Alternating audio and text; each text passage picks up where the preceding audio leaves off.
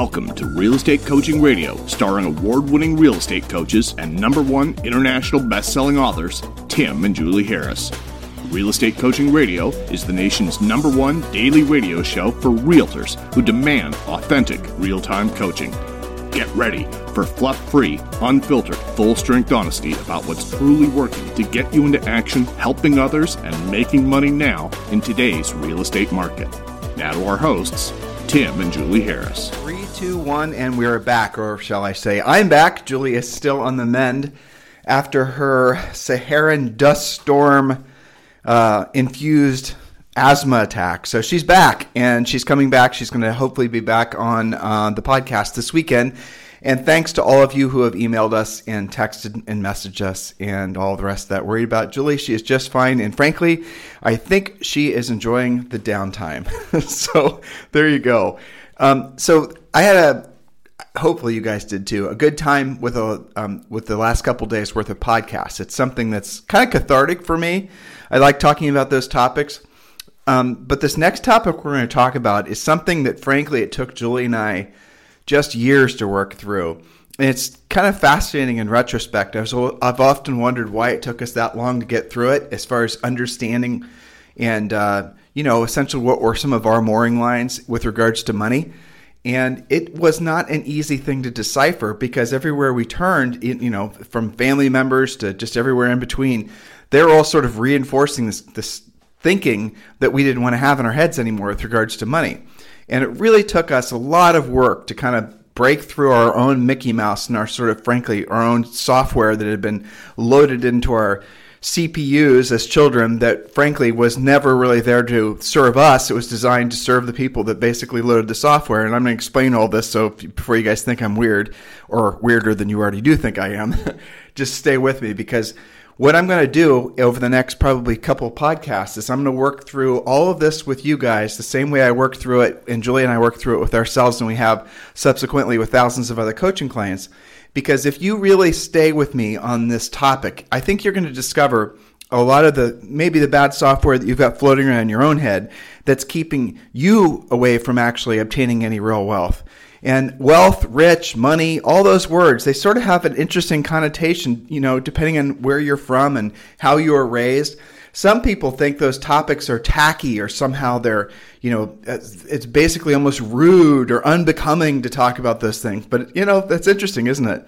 So as we go through these topics, as I talk about each of these points, and I sort of take you through stories, maybe from our own personal, you know, 30 years of being married, but mostly from uh, coaching clients, hopefully you're going to learn from them. And my ultimate goal from presenting you this information is to put you in a position where you're going to confront your own thinking about money, and you're going to do it in the most honest way you possibly can um, and cutting through your ego. And that's going to be the biggest mooring line to you actually um, essentially seeing your way through to being rich. And how about that? I just used that word for the fourth time, that rich word. It's, that's an interesting thing. So when I say the word rich, how do you feel? What are your thoughts? I mean, these are the types, this is the experience I'm hoping to present to all of you guys over the next few shows. A real opportunity for you to be introspective about essentially, you know, regardless of where you came from, where you want to be because, guys, listen, here's the bottom line. I'll just save you three days worth of listening. You only live once and you're dead a real long time. And I mean, unless the Buddhists are right and we all come back in different forms, right? The fact is, is you only live once and you're dead a real long time. So it is your obligation to make the most of this life that God gave you, and it's your obligation then, um, your moral obligation to be rich. Because when you're rich, not only does the quality of your life improve, but in order for you to have earned the right to be rich, you had to have improved the uh, the quality of life for a lot of other people. So I'm going to walk you through these points, and I'm going to start out by, and this is I think a five part, um, you know, five distinct points. Well, you know, they all kind of blend, but you guys get the point. So these, and I broke these into five rules, and we have presented this before, but Julie and I updated all this content for these series of podcasts that I'm starting today. So I'm just going to jump in, but before I do, I want to remind all of you, um, this is it's critical right now I was just scanning the news because I was thinking about sharing with you guys some headlines, and then I realized I sure as hell don't want to be reading these headlines, letting them, let alone you know, share any of them with you. But long story short, it does seem the lovely coronavirus is making a comeback, and there is going to be you know differing responses depending on the state you live in, depending on where you are, um, you know, maybe even where your belief structure is with regards to the coronavirus. It just it's this we're walking into a, a real uncertain time between the social unrest, between the economic situation that the world's in, primarily our country's in, and now you've got the return of this virus. It's going to be a real, absolute, you know, uncertain time for at least the next year. And if there ever was a time for you to take seriously your obligation to be rich and your obligation to be of service to other people, if there was ever a time, maybe you always thought you wanted to have those uh, two thoughts as your North Star, and maybe you've just procrastinated because you thought you were too busy and whatnot if there is going to be so many things that are going to pull you in so many different directions trying to take you emotionally into different pieces and it's not it's going to be never ending. It's going to be one thing after another after another. By the way i didn't mention the uh, election year right? You know i mean this is just it's going to be looney tunes for the next probably 6 to 12 months. You have to decide to be your own north star. And the most powerful thought you can ultimately have is getting to the point where you can be free of all the noise and the only way, ultimately, you can never be free of all the noise is basically not to be financially dependent on it. Because the way that you stay dependent is because you stay financially dependent. If you're no longer financially dependent, if your income sources are you know, essentially independent of your efforts, or your income sources are not dependent on someone else, you know, essentially making it so that you have a job, those types of things, then you're free. And once you're financially free, you're a hell of a lot harder to manipulate, which leads me to rule number one. Oh, before I do, sorry. So uh, remember, guys, if you're not yet in our free coaching program, text the word survival to 31996. Text the word survival to 31996. Um, and when you do, we're going to text you back a link to join the coaching program. If you want to essentially skip the free version of the coaching program and go right to becoming one of our premier coaching clients, you can also text the word Harris to 31996. And that tells us that basically you're wanting to speak immediately to a new member coach and they'll help you get enrolled. So if you're just wanting to get started and gather information, and uh, you know get your feet wet basically. Just text the word survival to 31996 if you're ready to join our coaching program let us know by texting the word harris h-a-r-r-i-s to 31996 all right let's move forward. Rule number one now, I'm going to give you some definitions here. And these are definitions that Julie and I have mostly created ourselves from having, you know, billions of coaching calls and done billions of podcasts. And, you know, this is information that sort of has taken us a while to essentially chew on and you know gestate. Now it comes out as hopefully things that are short, easy to remember phraseology, but it also is very powerful based on all the feedback we've gotten from you guys. And some of these things we've taken from our uh, best selling book, Harris Rules, too, or you'll find also in Harris Rules. So, rule number one, and let's first of all uh, start out by confronting your beliefs about what it means to be rich and about money and all these things. And if you're like me, which I'm sure many of you are, you did, you came from essentially a background where, as I indicated earlier, talking about money was almost distasteful. I mean, in my family, when I was growing up, we never talked about money. And if you talked about money, primarily around my dad, he would actually get mad. I mean, he would actually, there was, I cannot, I literally cannot remember a single conversation ever I, I ever had with my dad about uh, making money. It wasn't something he was comfortable talking about. Now, here's an interesting thing. I mentioned software that was loaded. So, where how did he come about thinking like that? Well, his parents obviously.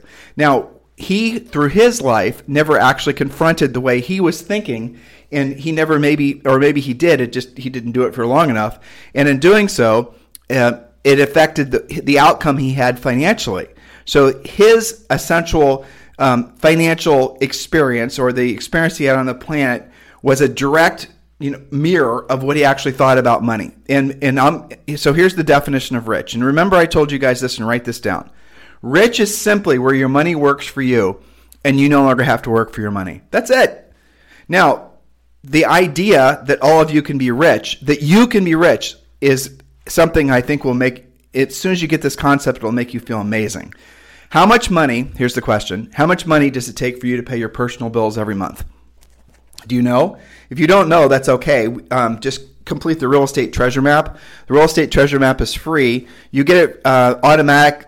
Um, so you can download it. It's ba- it's 72 pages, I think, but it walks you through the whole process of obviously goal setting, um, of creating your marketing plan, but also it takes you through the process of actually knowing what your magic number is. The magic number is the number of listings you need at all times to meet or exceed your financial obligations. And having done the magic number formula with you know probably thousands of agents over the years, I can tell you the average number, at least in the last five years, that most agents need to meet or exceed their you know core financial um, obligations is about 7500 bucks a month. Now you live in a, a lesser expensive part of the country then the number is probably less than 5000 but for most people if they had $7500 coming in a month they in essence by this definition would be rich. Now, by coming in, I mean passively coming in, passive income sources. So if you had $7,500 a month net coming in from, you know, rentals or from, say, EXP revenue share or from dividend paying stocks, or maybe you have an annuity, or maybe you have who knows what, right? The point of it is, is if you had $7,500 in whatever your number is, you have to know what your magic number is. Some of you on the coast, your, your magic number is probably going to be twenty-five or $30,000. You know, it's going to be a lot less expensive if you live in a state without any state taxes. Those types of things all figure into it. So whatever that number is, you can figure it out by completing the real estate treasure map. Again, just text the word Harris to 31996 and we'll send you back the, um, you know, essentially the book that's a fill in the blank book and we walk you through the whole process. But how much money does it take for you or would it take for you to feel rich where your money is working for you? You no longer had to work for your money. And here's the thing that I want you to all wrap your minds around. How would that feel? How would that feel right now if you know you had at least enough money coming in every month to cover your personal bills that was completely passive? By passive, again, let's drill down on what that means. It, there, it is not tied to you doing a real estate transaction. It is not tied to you really doing anything. The money just comes in passively, as in maybe it gets wired to, you, or maybe it comes in the form of checks. And it's enough for you to meet or exceed your personal financial obligations. How would that feel? Some of you I know have that already. I, and I love those. Those are my favorite type of coaching clients, frankly. You guys are more fun, fun to coach because you're not so far on the edge. You actually have time to really uh, formulate your plan and you know perfect your your skill set. But others who are basically, you don't have any money coming in. If you don't have closings coming in for the next 30 to 60 days, you're essentially going to have some serious financial hardship. That's a vast majority of you. Like 99.9% of you are in that situation. That's the reason that after the pandemic hit, had the government not come out with enhanced unemployment, had the government not come out with PPP loans and EIDL loans and mortgage forbearances, and, and I found an article this morning that said the mortgage forbearances are uh, spiking, basically. More people asking for forbearances. It's not on the decline, it's on the increase. So we're seeing essentially a worsening of the unemployment. That's the other thing. The unemployment numbers have shot back up. So all these government programs are sort of running their course and they're going to evaporate. By the end of July, the enhanced unemployment is supposed to go away. By the end of next month.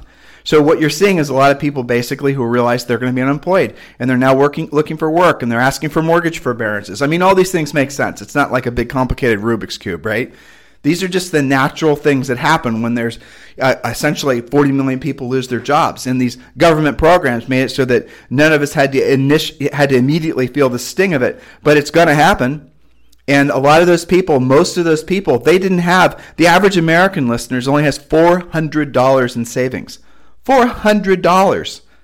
So most people don't have the financial staying power to even last 30 days, let alone 60, 90 a year. But how would you feel? And I realize by saying this, I'm making some of you uncomfortable because you've never really drilled down on your own financial situation. You might not even know what your real estate, what, how much money you have to earn every month to meet or exceed your financial goals. You probably have never had that conversation because you had the same screwed up software about money that I did, right? Because it wasn't something you talked about. And you probably married somebody who had the exact same screwed up conversation and screwed up software about money. And so you are essentially taking forward into the future, assuming you you know have offspring, the continuation of this really screwed up software and thinking about money. You're going to continue it forever. Now I have to tell you, I'm going to take a little side trip.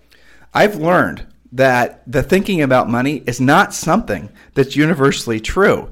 I have found that there are if you were raised by financially successful parents, um, entrepreneurs, generally speaking, they will have probably raised you, you know, to be financially responsible and understand how money actually works, and understand and accept and not wrestle with the fact that there's a direct correlation between the amount of money and freedom and stuff and things you're, you know, you're able. I was going to say allowed, and it really is allowed to enjoy on this planet um, that requires money and the number of people you help. I mean, they would have taught you either through word or action or both that there's an undeniable direct relationship between the number of people you help accomplish their goals and the number of goals that you're going to accomplish in your own life.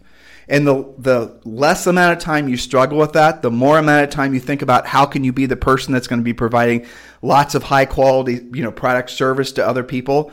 When you move your away from the, you know, confusion about the fact that you do want stuff and you want really nice stuff, and, and you move towards the idea that uh, you can earn this amazing life for yourself by simply helping people. And the more people you help, the more stuff you're going to have. Now, I'm going to take another side trip. And don't worry, I'll get back on target here. I'm reading notes, so you guys don't need to worry about me here. So, why is it that some people are conflicted? Generally speaking, not real estate people, I have to say. But why is it people, generally speaking, are conflicted about materialism? Why is materialism seen in some people as being um, evil. Now, I know from the religious perspective, and I'm not talking from a religious perspective, okay? I understand where some of you guys that were raised in the church, where your minds are going. But just for this, just for the sake of conversation, and just hear me out. All of us are spiritual beings and physical manifestations. Can we just all agree to that? Now, some of you, again, I know you're the atheists out there. This right here is where you're going to start, you know, tuning me out. But just hear me out. All of us are essentially spiritual beings and physical manifestations, right? As such, in a physical manifestation, you need stuff, right? You need food in your belly, you need shoes on your feet, you need clothes on your back, you need a you know computer, you need a house, you need all these things. You do have to have uh, you know material possessions, no matter whether you have a sort of a, a, a essentially a, a belief structure that tells you that those things are bad or not. You still need them. Even the homeless person who has found themselves in an unfortunate position in their lives, they still need stuff too. Everybody needs stuff. So you are a spiritual being in a physical manifestation. Just to make this point, why not have really nice stuff? Why not make it so the stuff you have, the house you live in, the shoes in your feet, the food in your belly, why not have it so the experiences you have, you know, the travel you're able to have, the places you're able to go, the people you're able to help if you choose to donate money, why don't you have those things be of the highest quality you can possibly afford?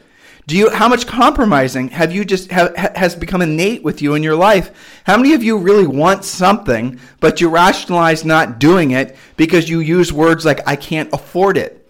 You can afford it if you stop basically being so greedy with your time and you stop being so selfish with the number of people you're willing to help.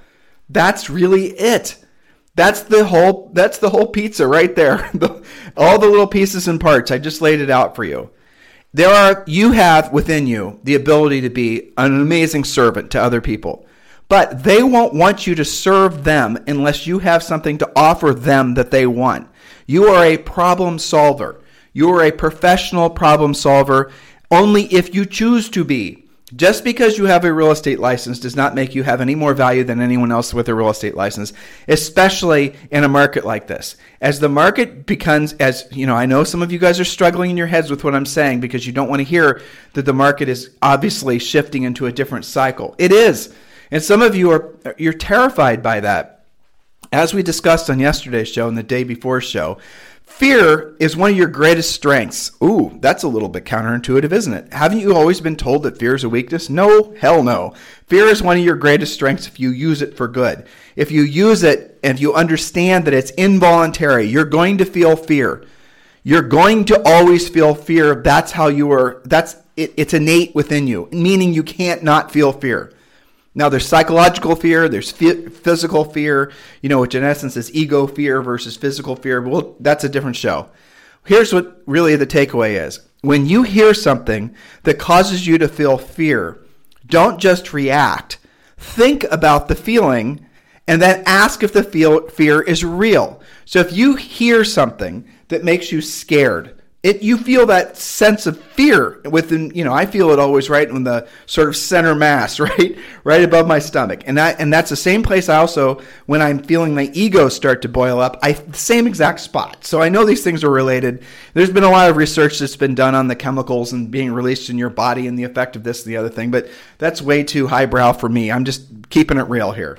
So I can tell you where I feel fear manifesting and it's the same place I can feel when I'm, you know, when my ego is about to put me into some, make me say something stupid or cause me to react in a way that I'm not going to be proud of having reacted. I mean, every no one's immune to that, right? We all kind of go through that.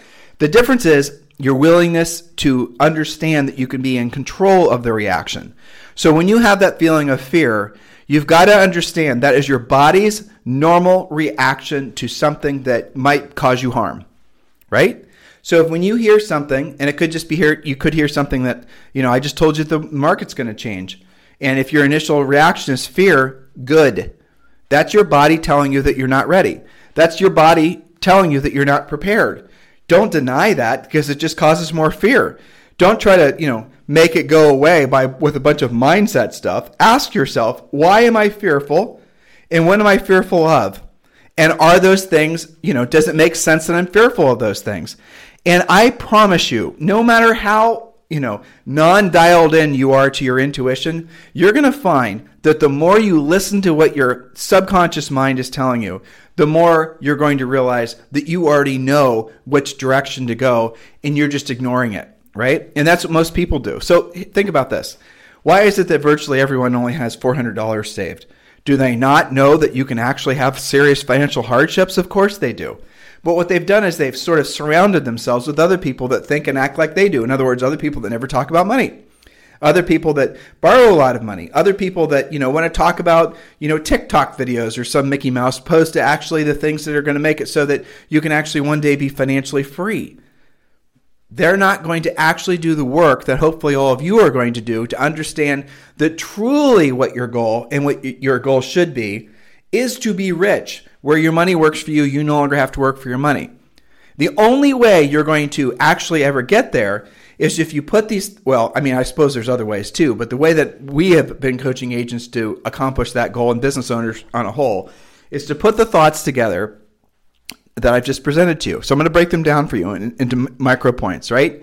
Rich is where your money works for you and you no longer have to work for your money. I think that's something that when Julie and I put that together, that felt like a bit of uh, a monkey off our backs because before we were unclear what the definition of rich was. But once we solidified that as making sense, right? Isn't that it? Then you actually, that gives you a sense of direction because then you say, okay, I know I can be rich and I don't have to wait a thousand years, right? I don't have to have 10 million or 20 million dollars. I can actually be rich when I have enough money coming in every single month to, you know, essentially cover all my personal overhead. Then I'm not so beholden to whatever the strongest breeze is that's blowing in whatever direction that you might not want to go. Make sense? Number two, micro point, is that your highest and truest purpose in this planet is to be of service to others. Don't wrestle with that. It's true. The reason that somebody has more than you is because they've helped more people than you. That's it. Yes, there are no exceptions. You can bounce that around your head all day. And I've had people do it. I've had people argue with me. And they always say this too, which is always hilarious. How do you explain that if, you know, for example, Tom Cruise gets 40, 50 million dollars for doing a movie? And I, you know, I get it. So he does a movie. How's he helping people? Because people can uh, essentially become whatever action hero usually he's playing for two hours and it's a sensational way to to essentially check out of reality for a while and live this sort of crazy, you know, character. You guys get the idea, right? He's he's transporting you from whatever your humdrum, maybe stressful life is into this fantasy world. And so for that, it wasn't, you know, Tom Cruise that decided he was necessarily worth fifty dollars or fifty million dollars a movie or whatever. It was all of us saying, "Yes, I will pay my twenty dollars to watch Tom Cruise up on the screen because I like the way he makes me feel." And that's that's some an, another little interesting point the emotion of having a, a help somebody, the emotion that you that the other person feels is really what they're paying for. So when they talk to you, like you everyone's been to a doctor before, right? And you have some doctors, one doctor will say things and say it to you in such a way that now I'll give you a little hint here. He's scripted, but in he's practiced and he knows how to say things. So not only is he conveying the medical advice, but he's also con- uh, conveying it in such a way that you're going to listen to him, to him, trust him, and then use him because that's how he gets paid. Versus another doctor that d- maybe has his skills down, but he's not very good at delivering the message. Do you guys get the little nuanced differences there? I know you do. So this comes into the skill set. This is where you have to start getting better. Tom Cruise and the very successful doctor, the reason they're making as much money as they have, and they are, is because yes, they're making the money. you know, this is hilarious. I have no idea. Oh, you know what that is? It's my iWatch. no, thank you. Yeah, so the moral of the story is when you put all these pieces together, you guys can have those same qualities. You can have the quality of a you know famous movie star that makes people um, have a certain emotional response. That's called salesmanship. That's what you have to learn. Some of you don't have any of it, and you have a lot bigger of a learning curve to go through. Others of you, that's all you have. Like when I got started in real estate, truthfully, that's all I had, and I had no skill, right? So I didn't have any skill. I didn't know what I was doing necessarily, um, but I had salesmanship. And so when I backfilled that with skill, then I was unstoppable. And we sold 103 houses our first year. So if you have great skill, but you don't have salesmanship or you don't have the ability to connect with people, then they're not going to want to do business with you. And so many of you are essentially believing that the more you know from an analytical perspective, the more people are going to want to do business with you. And it's really not true. You have to go beyond just basically having the skill set of, you know, the, the spreadsheet type knowledge. You have to move into the realm of basically being somebody that other people know you're sincerely there to help them and be of service to them. These are all learnable skills. These are all things, and by the way, the backbone for all this stuff, it really is predicated on your willingness to follow scripts. I say scripts, and it's hilarious because some of you have a big objection to that. Well, here, let's make it a little bit more palatable for you. Don't call it a script, call it a conversation outline, right? And that's really what it is. We don't we do want you to internalize the scripts, our scripts, and we do want you to personalize the scripts. The words and the phrasing that we use are designed to convey the analytical information and designed to convey the fact that you're there to be of service right? Do you guys get the difference? So Tom Cruise meets the best doctor. That's what kind of all you guys should migrate to, or whatever your you know go to actions or you know famous person is that you admire. Everyone's got somebody, right? Maybe it's somebody from history or you know whatever it is. But really, truthfully, where this gets you, and the point, the rule, first rule is and, and again, the micro points, getting back to the micro points with regards to really what to focus on, is the next micro point, I believe it's three, is all of you guys can accomplish the uh, goal of being rich within probably 24 months or less.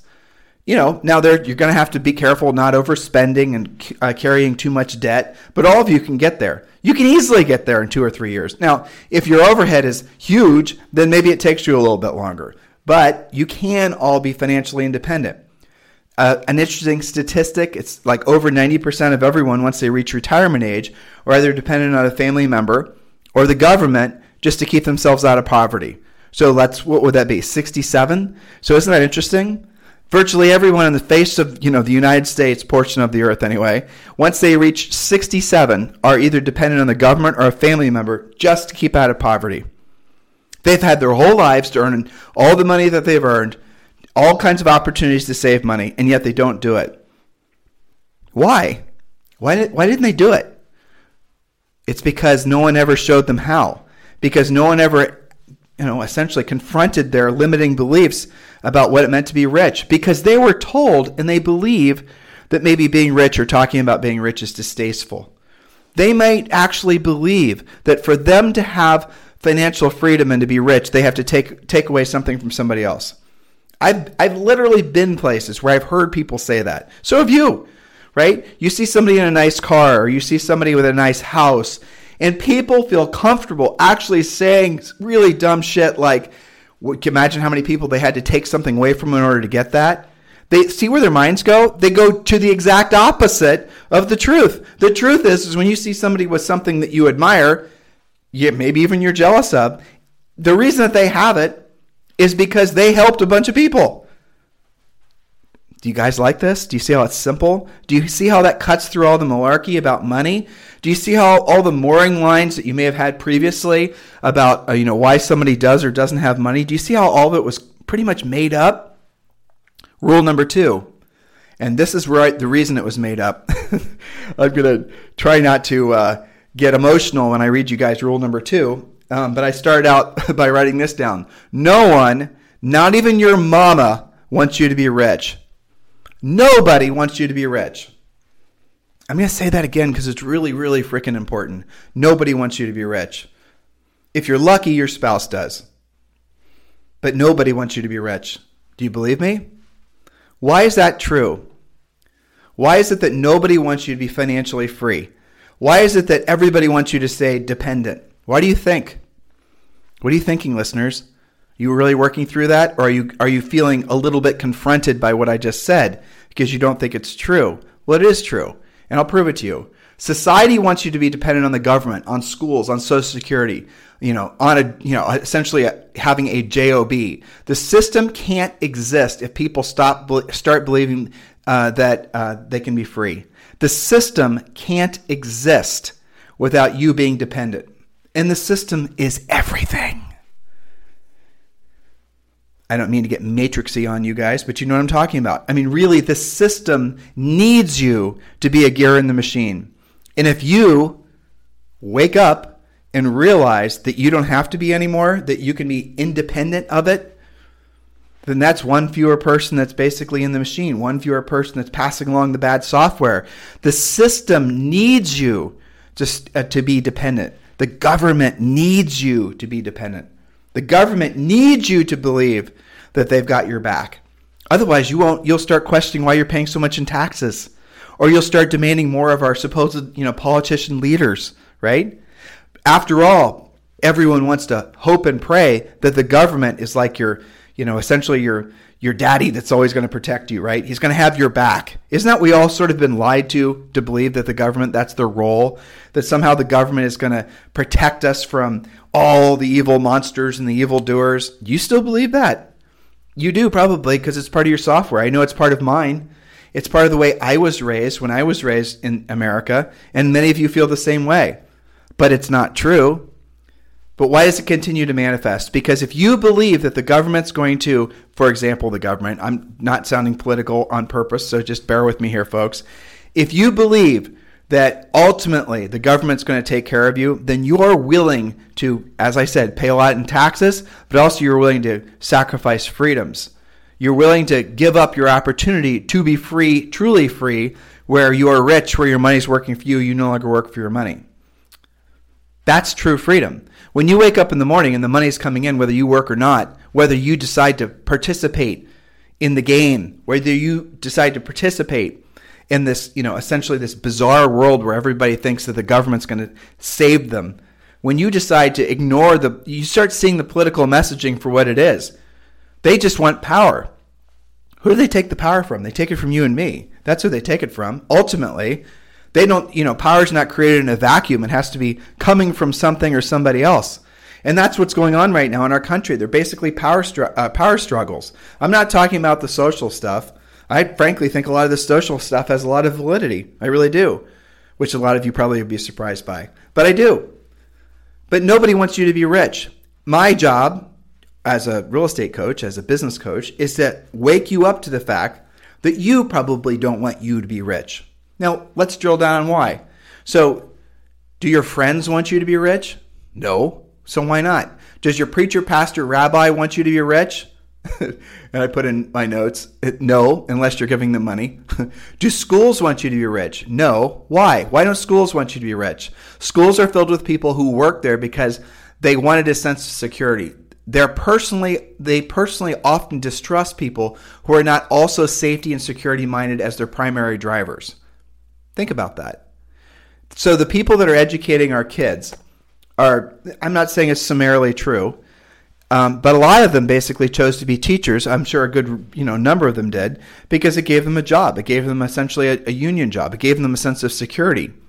And they're going to naturally, without even, I'm not saying it's malicious, but they're naturally going to um, distrust people that don't think like them. That's how everybody thinks. That's your automatic go to.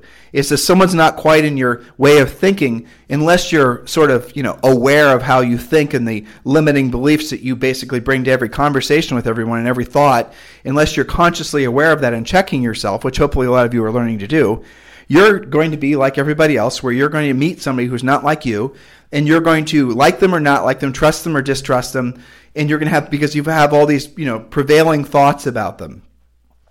Right? That's how all of us think a lot of the thing the, the social discourse that's going on right now is because they're confronting those beliefs about racism you know? And it pro- that's probably a conversation that's definitely a conversation that needs to happen.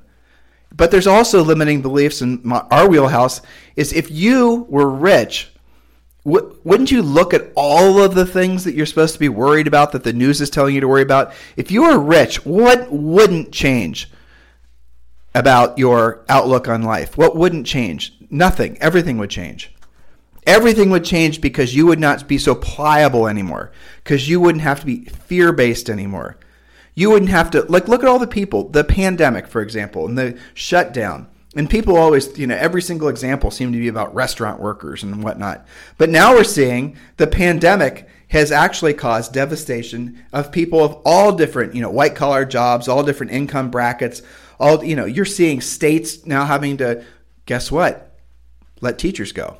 You're seeing different fire departments around the country that are starting to worry about their ability to, you know, keep firefighters on because your next uh, wave is going to be uh, you know essentially the conversation about the sales tax you know sales taxes that sure as heck went down because people weren't spending money if this pandemic comes back it's going to be even worse. Do you think the local cities and states and municipalities and you know all the rest of it do you think they were any more efficient at saving money than you were? No. They're just as basically irresponsible as anybody is. They're just us. Politicians are just people right? Governments are just people. And so their situation's just as bad as ours they have no money saved. Maybe they've just been keeping the lights on by you know issuing debt which is what a lot of governments have done. Well we're now seeing where the rubber meets the road. We're seeing sort of a real absolute unraveling of a lot of these you know preconceived structures about how one thing's dependent on the other. So again, we talk about restaurant workers. If people aren't you know can't or won't go back into restaurants, well, they're going to be experiencing a lot of hardship. But so will states, so will cities. So will essentially anything and everybody that's dependent on property taxes. So like in Texas, property you have no income taxes, no state income taxes, but you sure as heck have property taxes. Julie and I were paying over 2% when we lived in Georgetown, just north of Austin, in property taxes. A lot of money. And that money went to where? The schools. So if the properties in that, and I, this isn't happening, but I'm saying if it were, I'm just giving you a hypothetical. What if the property tax, if the value of the properties all of a sudden went down in value?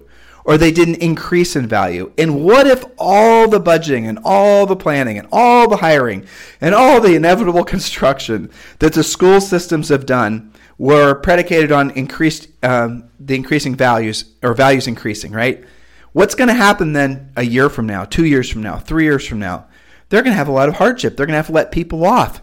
Everything comes unraveled slowly at first, and then it speeds up with momentum slowly, especially now because the government's been throwing in so many lifelines and delaying the inevitable, hoping and praying that somehow there's an immediate snapback to the economy and things went back to the way they were in February. They won't ever go back to the way they were in February for a whole bunch of reasons. Again, we've talked about this on previous podcasts.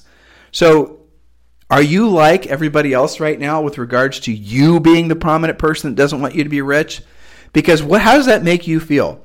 If you are actually independent of all the consternation, all the fear and loathing, all the this and the other and the other thing. If you no longer had to worry about how to pay your bills, if the money was just coming in passively, everything changes. How you choose to spend your time changes. Who you spend your time with changes. The thoughts you choose to have change. The things you're attracted to change. The things you read change because you see them for what they are. You would remember that, you know, let's say it's a year from now or two years from now, and you've accomplished your goal of having $10,000 coming in a month passively, right? You've done it. You're rich. Great. Congratulations. Imagine all the things you wouldn't care about anymore that you were told to care about before because you were dependent on the system essentially operating as it had been. But no longer are you dependent on it, so no longer do you really care. And then what happens? The system gets pissed because the system needs you to be dependent. It needs you to uh, be fearful. It needs you to be reliant, dependent. It needs you to never be rich because then you don't need it anymore because you are then free. Do you guys understand? This is really, I think, if you wrap your mind around what I'm trying to help you guys understand, that you can get there in your lifetime. You can get there fat, I mean, within months, if not a couple years. You can accomplish that. And then when you do, what happens is when your mind is free from the stress of all the things that you were told were important. I'll tell you guys a true story. Um, I don't care if I even if the person listening even knows I'm talking about her. So Julie and I were in Manhattan, and we were at a Douglas Elliman event, and there was this lady that was sitting off to the you know my left, and you know Julie and I were in front of this you know nice little conference room, and we were talking about the importance of being media free because you know she was asking some questions that were sort of like I mean, she was uh, clearly had rambling type thinking, didn't really understand. Um, you know where where should she be focusing, and you know we asked if anyone had any questions, so we welcomed in the opportunity to help people with complex issues. Uh, and so, after listening to her describe her different problems, none of them seemingly related, right? I asked her how much you know media she watches, and she was prideful in telling me how she reads the New York Times and how she da da da da da da da da. Her whole life was wall to wall inputs from other sources about news. Now, I suggested, you know, humbly, wink, wink, that she goes media free. I suggested that she completely purges her life of all forms of media. Everything except our podcast, of course, right? It's kind of a joke, but you guys get the idea. Completely and totally. Don't go on a low, you know, media diet. Go on a no media diet. Completely free of everything. No more news, no more opinion shows, no more people telling you how to think about things that you shouldn't even be thinking about. No more allowing your mind to be influenced by things that you really fundamentally do not give a crap about. No more people allowing people in your mind that are trying to tell you you're part of this tribe or that tribe, and as such, you have to have these thoughts or those thoughts. You are no longer manipulable because you no longer are dependent. That, my friends, that's freedom. Because then you can choose your own thoughts. Then you can choose your own beliefs. Then you can choose who you're going to help, how you're going to help them. Then you can choose how you're going to spend your time. Maybe some of you, I've had this happen with coaching clients and I celebrate them. I've had coaching clients, I probably had about 20 or 30 coaching clients that have fired me as their personal coach once they got to the fact, uh, the point where they were financially free. And I celebrated being fired with them because we had accomplished our goal.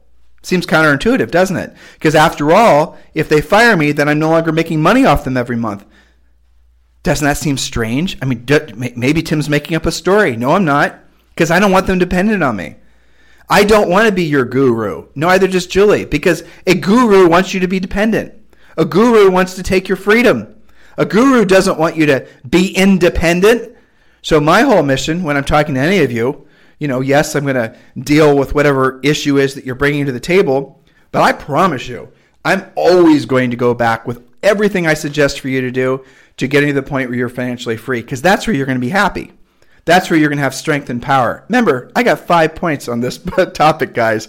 You can see how this is something that, frankly, I, I love this topic because it cuts through all the bullshit, doesn't it?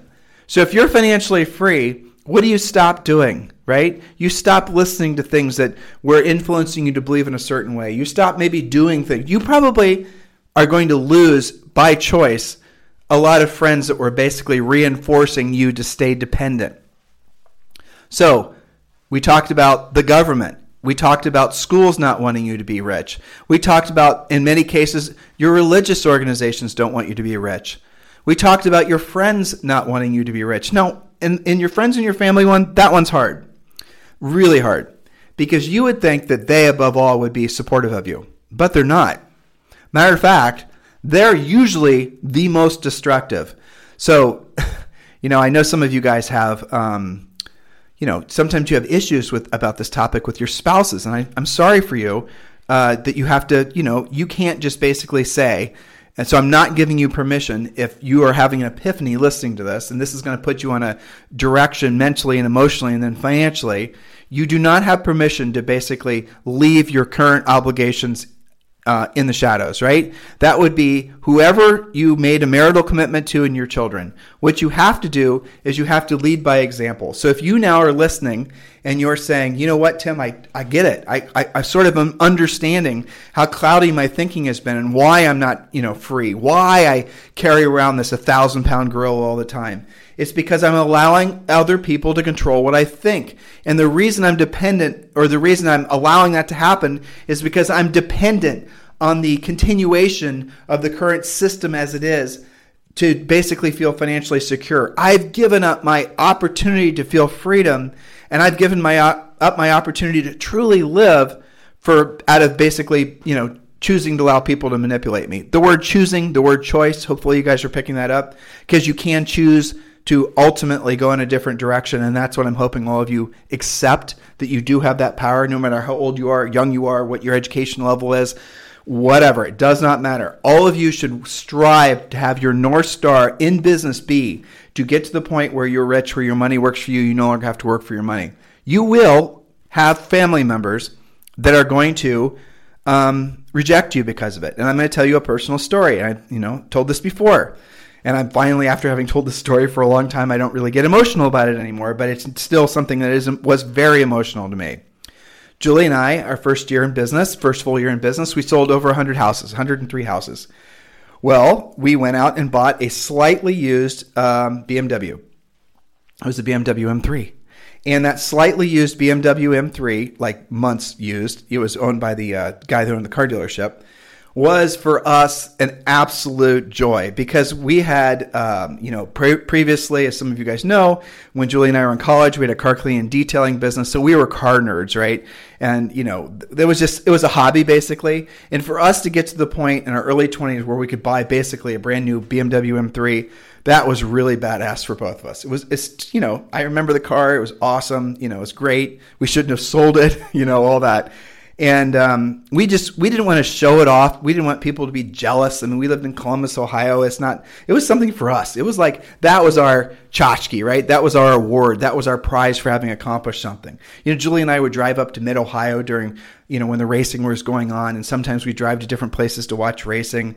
I did some go kart racing. I did some you know other forms of racing as well. But you know th- those things all happened later. Um, but this M3 for us, I know it's just a thing. It's a materialistic thing. Some of you guys are saying you should have donated all your money to homeless hogs in Iowa. I get it. But for us, that was a good driver for us. We used that as motivation. All right, so I get this car. You know, Julie and I wanted to, we wanted our parents to be proud of us. So I drive the car, Julie and I, over to my parents' house, and um, you know it's 1,300 square foot house. We, uh, you know, there's five of us grew up in the house. It certainly wasn't um, luxurious. It was, you know, on the uh, poorer side of the community, the whole thing. It's a very nice community now because, you know, most of Central Ohio has completely rehabbed itself in the past, you know, 15 years. But then, not the case. And it was known as being the poorer side of town, really. So, pulled into the driveway and I wanted to have this big reveal because my dad, I got my, you know, my car nerddom from my dad, right? We used to restore uh, old British cars, you know, Triumph TR3s and things like that. I probably still have Bondo underneath my fingernails. Uh, so we pulled in the driveway and, um, you know, we positioned the car perfectly. I had cleaned it up. It was a whole, you know, it was the big thing, right? And so my mom opens the door first. She looks at the car and she's, you know, well, that's really, da, da, da, da. I mean, she's being a good mom. My dad, I'll never forget this. My dad opens the door, doesn't even step outside of the door, opens the door, glares at me, glares at you know me and Julian, glares at the car, slams the door, leaves my mom on the porch, and he doesn't talk to me for over a year. No phone calls, won't look at me, won't talk to me, will not engage with me, will not, you know, nothing. Bizarre, right? Well, I thought so. I didn't understand it. I didn't allow it to basically derail our continued ascension. And the next year we sold more houses and made more money. I wasn't going to allow that to slow me down. Um, you know, why am I telling you this? Am I telling you this to feel sorry for me? I don't want you to feel sorry for me because it was a amazing learning opportunity.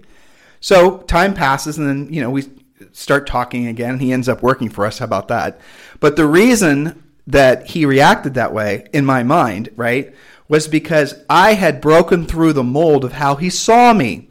When I was growing up, nobody thought I was going to be a rock star. No academic, you know, there was never, now I did have a partial scholarship to college, but, you know, whatever. I was a solid C student. I was never interested in school. I did not believe that I'd ever have to. I remember when I was in ninth grade or something like that, and I was being forced to learn, you know, you know, I never quite did, but you guys get the point. Things that I knew would never be useful in my life. Geometry, I seem to remember as being a favorite thing for me to hate. Um, and I remember having this conversation with maybe it was an algebra teacher or something like that, where I said, and I was, let's just say, cocky maybe. I said to them, I said, why would I learn something that I can know I can hire somebody who's going to be a lot better at me at it than me to do? Why would I do that? And uh, remember that what we're talking about uh, school teachers and whatnot. That did not get me a favorable response, but it was true, wasn't it? Mm-hmm. Still true, by the way. You know, I have people now that are applying for jobs with us to work for us, and we got one. You know, we have so far had somebody from Yale and another person from Wharton. Right? Those are impressive educational places, and now those people are asking, you know, for jobs, and I hope to hire some of them too if they're worthy of the jobs, if they have the skill set that we need. But that's what happened. So we broke through the mold.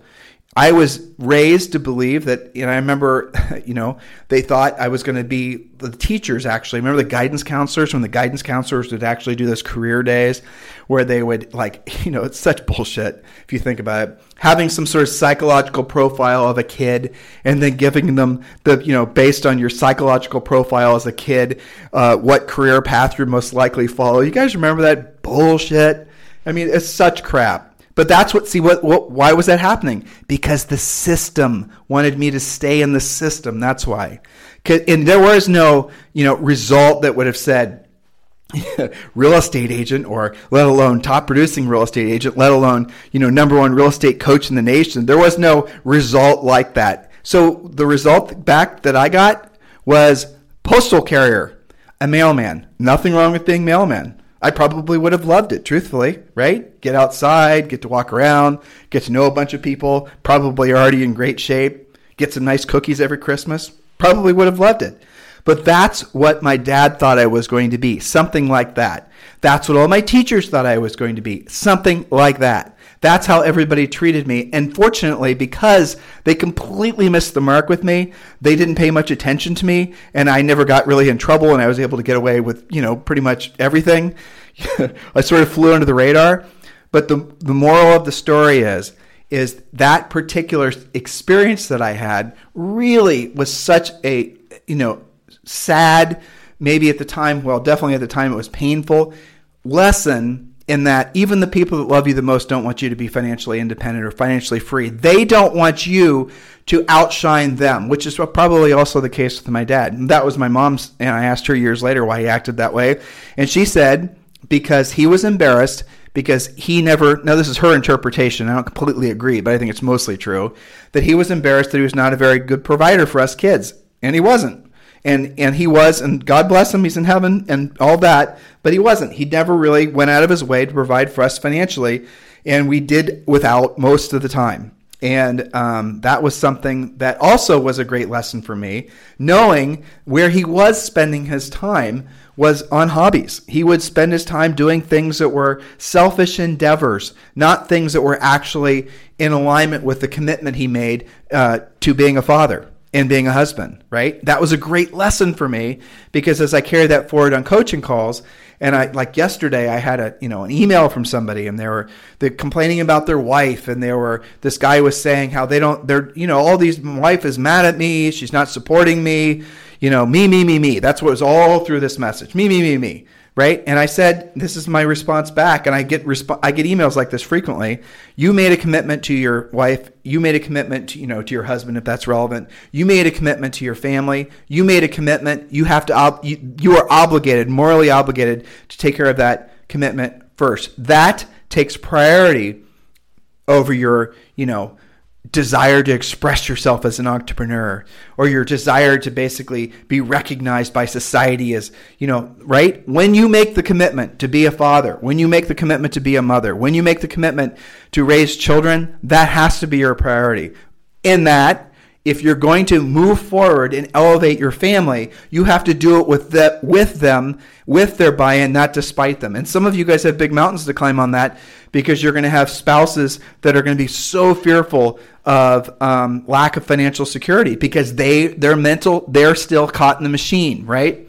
They're still caught in the system where they don't haven't grasped the idea that they could be financially free.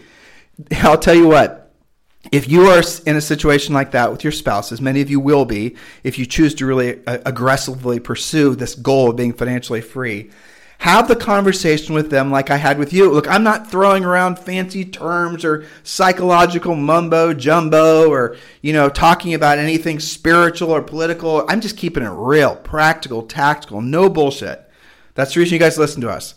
So the question really is ultimately, and this is summarizing point one and point two nobody wants you to be free. Your family your friends most of your churches they don't want you to be free. Matter of fact in some religions and i was raised like this you are almost seen it's as evil if you're pursuing well it's because you're not supposed to put the pursuit of money in front of god. I get it. But you're seen as evil because the misinterpretation of the scripture if you actually are trying to essentially um, become rich right? Rich is evil. That's how a lot of us in the Midwest were raised. But it's not true. It's absolutely not true because the way you get rich is by helping other people. you see the conflict there? It's ridiculous. So, why would a church want you to believe that? Because they want you. You're going to be insulted, but just bear with me here, and I don't have to be 100% right, even if only 1% right what I'm about to say. They want you to basically feel guilty about having wealth so that you obviously will feel more comfortable and almost obligated to give it to them. Of course, that's why. It's all part of the system wanting to continue itself. It's all part of the organism wanting to keep you dependent. The way you get free of it is, and have, you know, here's the thing too. Many of you have never even had a tiny, tiny taste of what it would be like not to have to be dependent on the whole system anymore. You've grown so comfortable with it that the the response that you're having to actually being financially free is fear. Isn't that interesting? How many of you are feeling like that? How many of you right now, when you get to the point where, let's say you had $10,000 a month coming in, you know, passively, some of you are like, damn, that is feels good. Others of you, you're feeling anxiety, you're feeling fear. Isn't that interesting? Because you know what I'm saying is true intuitively, right? Innately, you know that that's going to result in probably people rejecting you. Innately, you know that the tribe you belong to won't necessarily be as welcoming if you're no longer dependent on the same things they're dependent on, worried about the same thing they're worried about, fearful of the same thing they're worried fearful of. You're now free of that. And then you're going to basically be rejected by those people. You know it's true. Not summarily, not always, but pretty much. You see people all the time who have accumulated money. It's a common thing.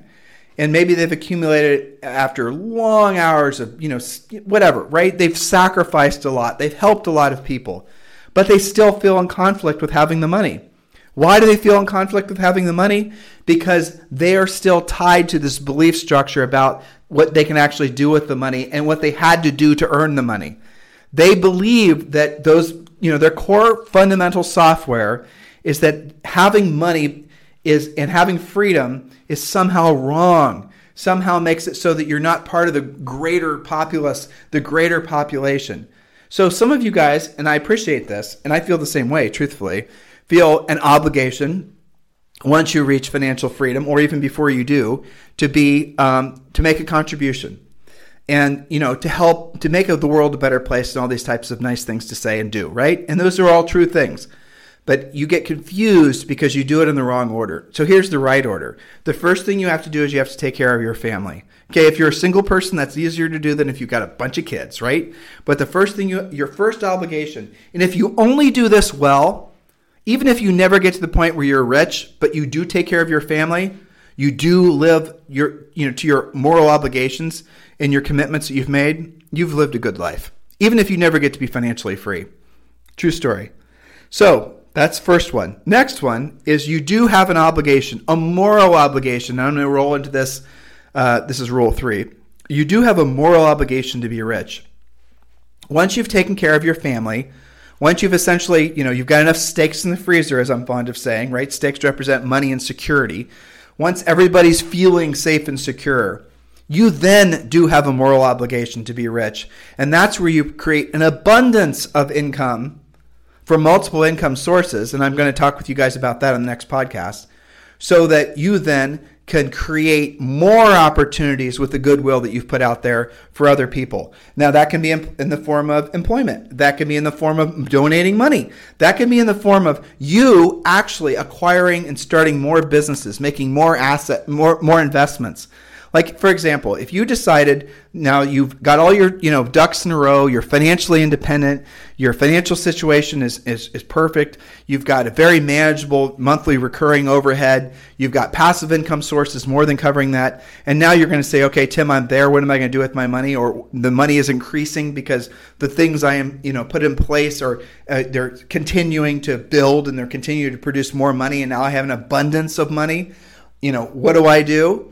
Well, then you can start choosing what to do with the money in such a way that it'll create more money. So it'll create more freedom, not just for you, but then you can start creating it for other people by creating opportunities. For example, if you put money, now think about what I'm saying here before you go to some place that's, you know, not in alignment with your current belief structure. If you put money in rental properties, for example, right? Let's say you pay cash for rental properties. You're providing a home for somebody. You're imply, implying you're you're providing a tax source for the local government, right? The property taxes.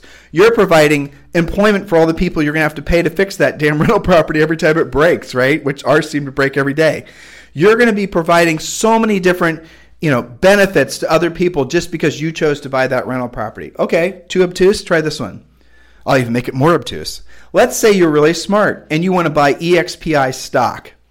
Now, not a stockbroker, not a stock trader, not giving you any advice, but yes, Julie and I have EXPI stock. It's the Nasdaq ticker symbol for the um, you know uh, EXPI holds EXP. So EXP is a publicly traded company. Let's decide you you know you want to buy EXP, and let's say you bought it 60, 90 days ago when it was eight bucks a share, and now it's fifteen dollars a share. And I mean, where's the people helping benefit in doing that? What did you do exactly to help people by buying stock other than just enriched yourself? You doubled your money, right? Kind of feels weird, right? How's that in con- is that in conflict with your belief structure? Shouldn't be because you still were helping other people because you were purchasing the uh, shares in the company. That basically kept the value of the obviously it became something that more people wanted because by uh, purchasing shares, you create more, and people want to buy it, then then they have to pay slightly more because there's fewer shares on the market, right? Scarcity. And then what happens? The money basically creates more interest and more opportunity. And then what happens? EXP then expands its business offerings to help more people, and then it grows and it grows and it grows. Not to mention, there I know many people at this point who have become millionaires just off EXPI stock who some of them have become very wealthy off EXPI stock. I'm not giving you stock advice here, guys, but do research it, right? So they then become, you know, millionaires, multimillionaires, or maybe they just pay their house off. They get closer to financial freedom. They then basically start being able to, you know, essentially have new experiences, have new thoughts. And maybe one of them, you know, maybe one of these people that basically got uh, essentially, you know, five or ten million dollars from EXPI stock they pay all their stuff off and they still have half of it left.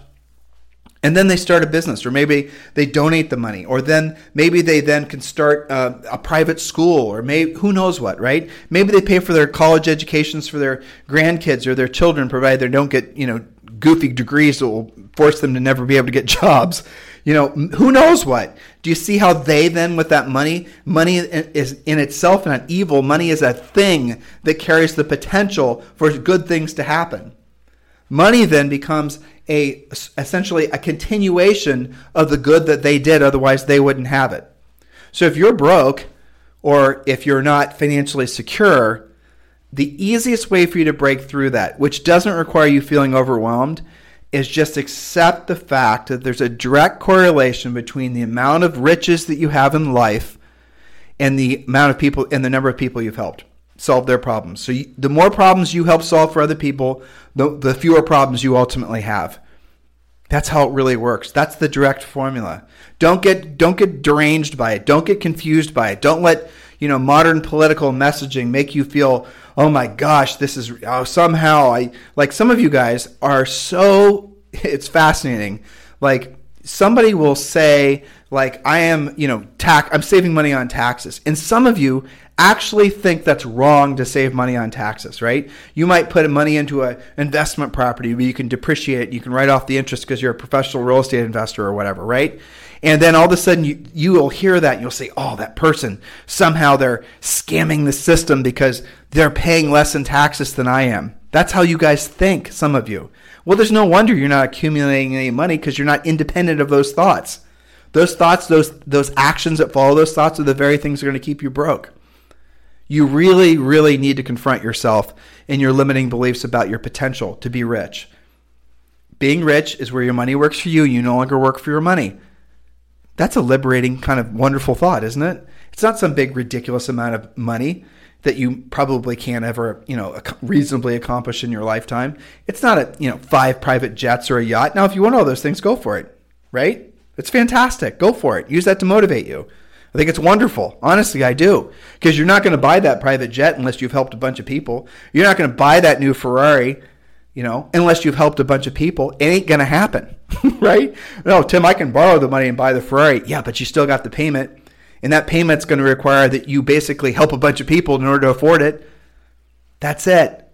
Money is a direct representation, whether you have it or have or you don't have it, the number of people you helped.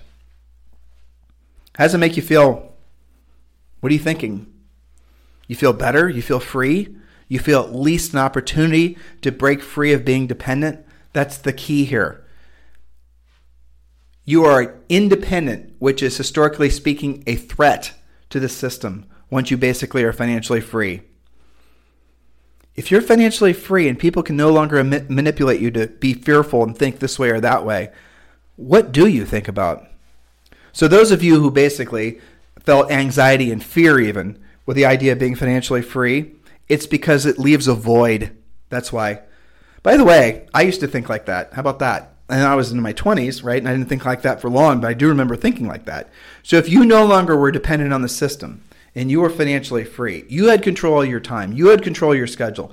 You had control basically the people you worked with or chose not to. You had control of basically where you lived, when you woke up, when you went to bed. You had control of all those things. You weren't dependent on some, you know, precept of how you're supposed to be living your life, right? I'm not saying you're going to be some immoral slob. I'm not suggesting anything like that. But you had those controls. You were in what would you what would you do with your time? What would you do with your thoughts? some of you it's scary, I know, right? Would you write a book? Would you learn to write a book? What were the things that you would do if you no longer actually had to work for money where your money was working for you? Maybe you'd volunteer. That's fantastic. You know, maybe you'd start a humane society. That's that's wonderful. Maybe you would essentially have a gap year or maybe a gap 2 years where you just essentially backpacker it does not matter, right? But that don't let the not having the answer to what you would do or who you would be be the very reason why you don't become. Because that's just you being that's just you being nuts. I mean, for you not to basically pursue it because you don't know what would essentially fill your days and your time and your thoughts, and because you have so much dependency on other people telling you what to think, other people telling you what to do. Oh my God, Tim, how dare you tell me not to watch CNN or Fox News? Right? It's because you're dependent on it. Because you've never developed an independent, uh, you know, mechanism to think, and now you're dependent on it. And for you to be liberated from it, for you to be free from that, is scary for many of you. So don't worry about solving that for now. Okay because I have news for you. You'll figure it way, you'll figure it out along the way, right? Uh, you got time. You got six months, twelve months, two years, three years, five years, however long you decide to basically embrace this, and then you move forward and you realize your goal is to basically, you know, be rich where your money works for you. You no longer work for your money, and when you get there, you know, it's dependent on basically how much you ebb and flow, start and stop, the momentum you build or the momentum you don't. But let's say it takes you two years, it takes you three years to get there you got two or three years to figure out what the hell you're going to do with your time and your thoughts. You got plenty of time. Don't worry about it. You'll be fine. You'll figure it out. right? Guys, listen. The freedom, the ultimate feeling that you want.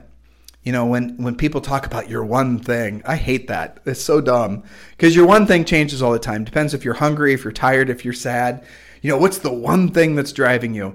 It literally depends on the weather. You know, for some people, some people have swollen, hurtful joints when it, it gets to be a certain, you know, temperature out, right? You know, cold or whatever. And the one thing is, is they don't want their joints to hurt anymore. Well, that's one thing is not going to be the same maybe six months later when it's warm out. And now they look in the mirror in their bathing suit and they look like, you know, a beluga. And they're saying to themselves, well, the one thing I want now is I want to lose weight. You guys get it? It changes constantly. And the idea that there's going to be one thing that's going to drive you forever, it just isn't true.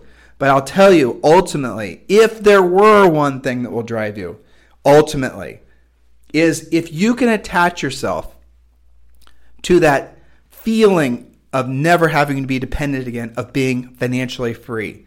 If you can allow yourself and you could tell your ego to shut the hell up for just, you know, five seconds, you only have to feel it for probably like two seconds. And once you allow yourself to feel that feeling for just a millisecond, even, right? I'm making it easier on all of you, you will feel this uh, amazing, enlightened, sort of spiritual, sort of, I don't even know how to describe it feeling. You will. You'll all of a sudden be unburdened of having to please other people. You'll be unburdened of having to worry about necessarily what other people think You'll be unburdened of all the crap that goes on constantly that makes all of us a little bit crazy. You'll be unburdened from all of it. That feeling of freedom comes from being financially independent. That's what all of you guys should be striving for. You look, how many of you right now are making decisions based on your egos, based on what other people think, or power, or influence? or all these other things. But here's the pissy things about all those things they're all given to you by somebody else and taken away from you by those same people. If you're dependent on the awards and the plaques and the ribbons and the gold stars, those are all given to you, by the way, by people who want to control you and manipulate your behavior. Hey, Tim and Julie, we'll give you this double diamond fancy plaque and whatnot if you sell 300 houses. So all of a sudden, they're, they're manipulating me to set aside my own personal best interests, which maybe were essentially financial goals that wouldn't have, wouldn't have necessitated me selling 300 houses, right? Maybe like my goal was to uh, buy five rental properties, and those five rental properties were going to produce, you know, eight thousand or four thousand to five thousand dollars a month passive income. But all of a sudden, I'm allowing this outside force to tell me how amazing I'll be if I sell 300 houses um, and guess what? The 300 houses is going to necessitate me doing a bunch of dumb business decisions. I'm going to have to hire buyer's agents. I'm going to have to hire, you know, uh, essentially provide those buyer's agents with buyer leads. And I'm going to do all this crap just so that I can then get this shiny plaque or whatever bullshit thing it is that they've basically manipulated my ego into believing I need to have in order to feel successful. I am a sucker if I do that because I've then allowed someone else to tell me how to think, how to feel. I've given up my freedom. I have. I did. Julie and I followed that. We chased that rabbit for maybe a year or two and we realized how dumb it was. We realized because we stopped buying rental properties because we started pursuing recognition. The pursuit of recognition and the belief that you have to have recognition in order to be a complete person, recognition beyond the love of your family and your friends, that's just your ego. And it's the easiest way to manipulate people. Always has been, always will be. If if you want to like who's the person in power? The person receiving the award or the person giving the award? Obviously the person giving the award, right? But how many of you guys have given up your potentiality to be rich, where your money works for you, no longer work for your money, for ego, for how you'd look, for how other people will see you? You know, that's an interesting little, you know, thing, right? It's an ego thing. And I'll tell you what I found, and I've never found an exception to this, is coaching people of all ages. I, I remember very distinctly this year, I've had some very interesting coaching calls with um, people who realized that they made bad decisions when they were in their 30s and sometimes early 40s, sometimes younger than that, but generally speaking, then because they pursued things that were ego driven and not essentially profit and, and, becoming wealthy and rich and independently you know wealthy driven they are being manipulated. They wanted to get the plaques. They wanted to sell the most houses. They wanted to have all these you know the sense of value because of they you know had all this recognition right? And they gave up years of being able to accumulate wealth. And what happens is all that goes away. There'll be some other fool that'll chase the you know the the rabbit a little bit more aggressively for you, and you're no longer number one. You're now number two, and because your ego and your sense of identity was so wrapped up in getting that stupid prize, you now basically you know you guys get it slippery slope up, slippery slope down. Nothing to show for the ascension, nothing to show for the descension, and then when you reach the age of you know 50s or your 60s you kind of look back at all those things and you say, wow, I was dumb. And that's what people say. Now, sometimes they'll say it in different ways. They're not being as critical on themselves. Maybe they're saying, well, it's something I had to learn, a process I had to go through. No, it wasn't. You don't have to go through that process. There's nothing in the evolution of man or womankind that necessitates them being manipulative through their egos to do things that are not in their own self best, their own best interests. Our industry is full of crap like that. Most of what's sold to you guys is sold to you through the idea that it'll earn you more recognition. It'll essentially boost your ego. Social networking, for example. I mean, look, I'm on Facebook too, and you know, for the most part, I'd say honestly, social networking's good, but it is just a narcissistic cesspool, most of it, isn't it? Especially some of the stuff that's coming out with this, this new stuff, you know. It's just disgusting. But people will do anything to get recognition, to get the likes, to get. Do you guys see it for what it is? Isn't that amazing? Mark Zuckerberg was manipulating you because you want recognition from strangers. All the while, he's one of the wealthiest people on the place, uh, face of the planet because he's the one giving the recognition. He's the one that controls essentially how you feel about yourself, some of you based on how many likes you have or followers you have or friends you have. Some of you believe that when you go on a listing appointment, the way you earn the listing is by basically, you know, bragging about how many people like your posts or your, your Twitters or your Twatters. All the while, you don't really have much of a sales history. All the while, you don't know how to help that seller in the particular situation they find themselves in because now they're unemployed and they're underwater in their house. But hey, they should list with you anyway because you've got so many followers on Twitter. That makes you an important influencer, right? It's all ego, guys. You've all been manipulated. Someone is stealing from you your ability to be to be free. Somebody is stealing from you your, your ability to be independent and to evolve as a person. You're always going to be in the system as long as you always allow yourself to be manipulated by trying to seek approval from other people. It's a it's a cage, guys. It's a classic cage. What are you thinking? Am I resonating with you? Is this something that's heading home for some of you? Can you at least consider a different trajectory for yourselves so that when we do meet sometime in the future, you'll be able to remember, uh, you know, this conversation that we're all having right now, and maybe you can tell me what you were getting from that and from this rather, and and how it changed your life. And then guess what? You're going to change the lives of everybody you know. This is the positive, unintended consequence of being free.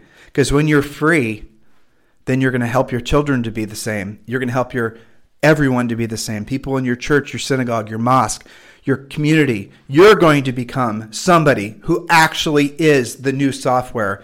And we break this generational dependency of, you know, that keeps us all essentially never feeling freedom.